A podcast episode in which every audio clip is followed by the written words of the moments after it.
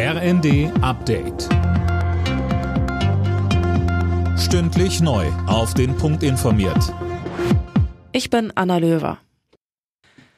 In Großbritannien endet eine Ära. Queen Elizabeth II. ist im Alter von 96 Jahren gestorben. Das hat der Buckingham Palace am Abend mitgeteilt. Mehr von Tom Husse. Keine britische Königin, kein König saß so lange auf dem Thron wie sie. Erst vor einigen Monaten hatte die Queen ihr 70-jähriges Thronjubiläum gefeiert.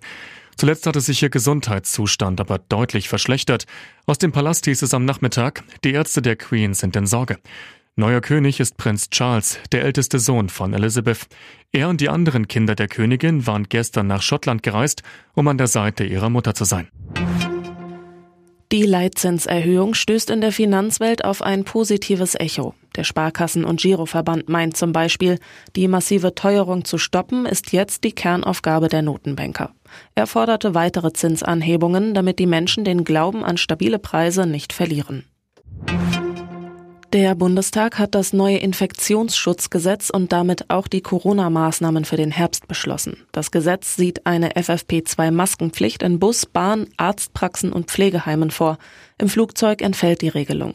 Außerdem können die Länder im Notfall noch weitere Schutzmaßnahmen anordnen. Gesundheitsminister Lauterbach sagte. Egal was kommen wird, wir werden diesmal sehr gut vorbereitet sein und ich kann jetzt schon sagen, wir werden im Herbst die Lage gemeinsam im Griff haben mit der Vorbereitung, die wir hier haben. Der SC Freiburg hat in der Europa League mit 2 zu 1 gegen Karabach Achdam gewonnen. Union Berlin unterlag Royal Union St. Gilloise mit 0 zu 1. Und in der Europa Conference League hat der erste FC Köln unentschieden gespielt. 1 zu 1 endete die Partie gegen Nizza. Alle Nachrichten auf rnd.de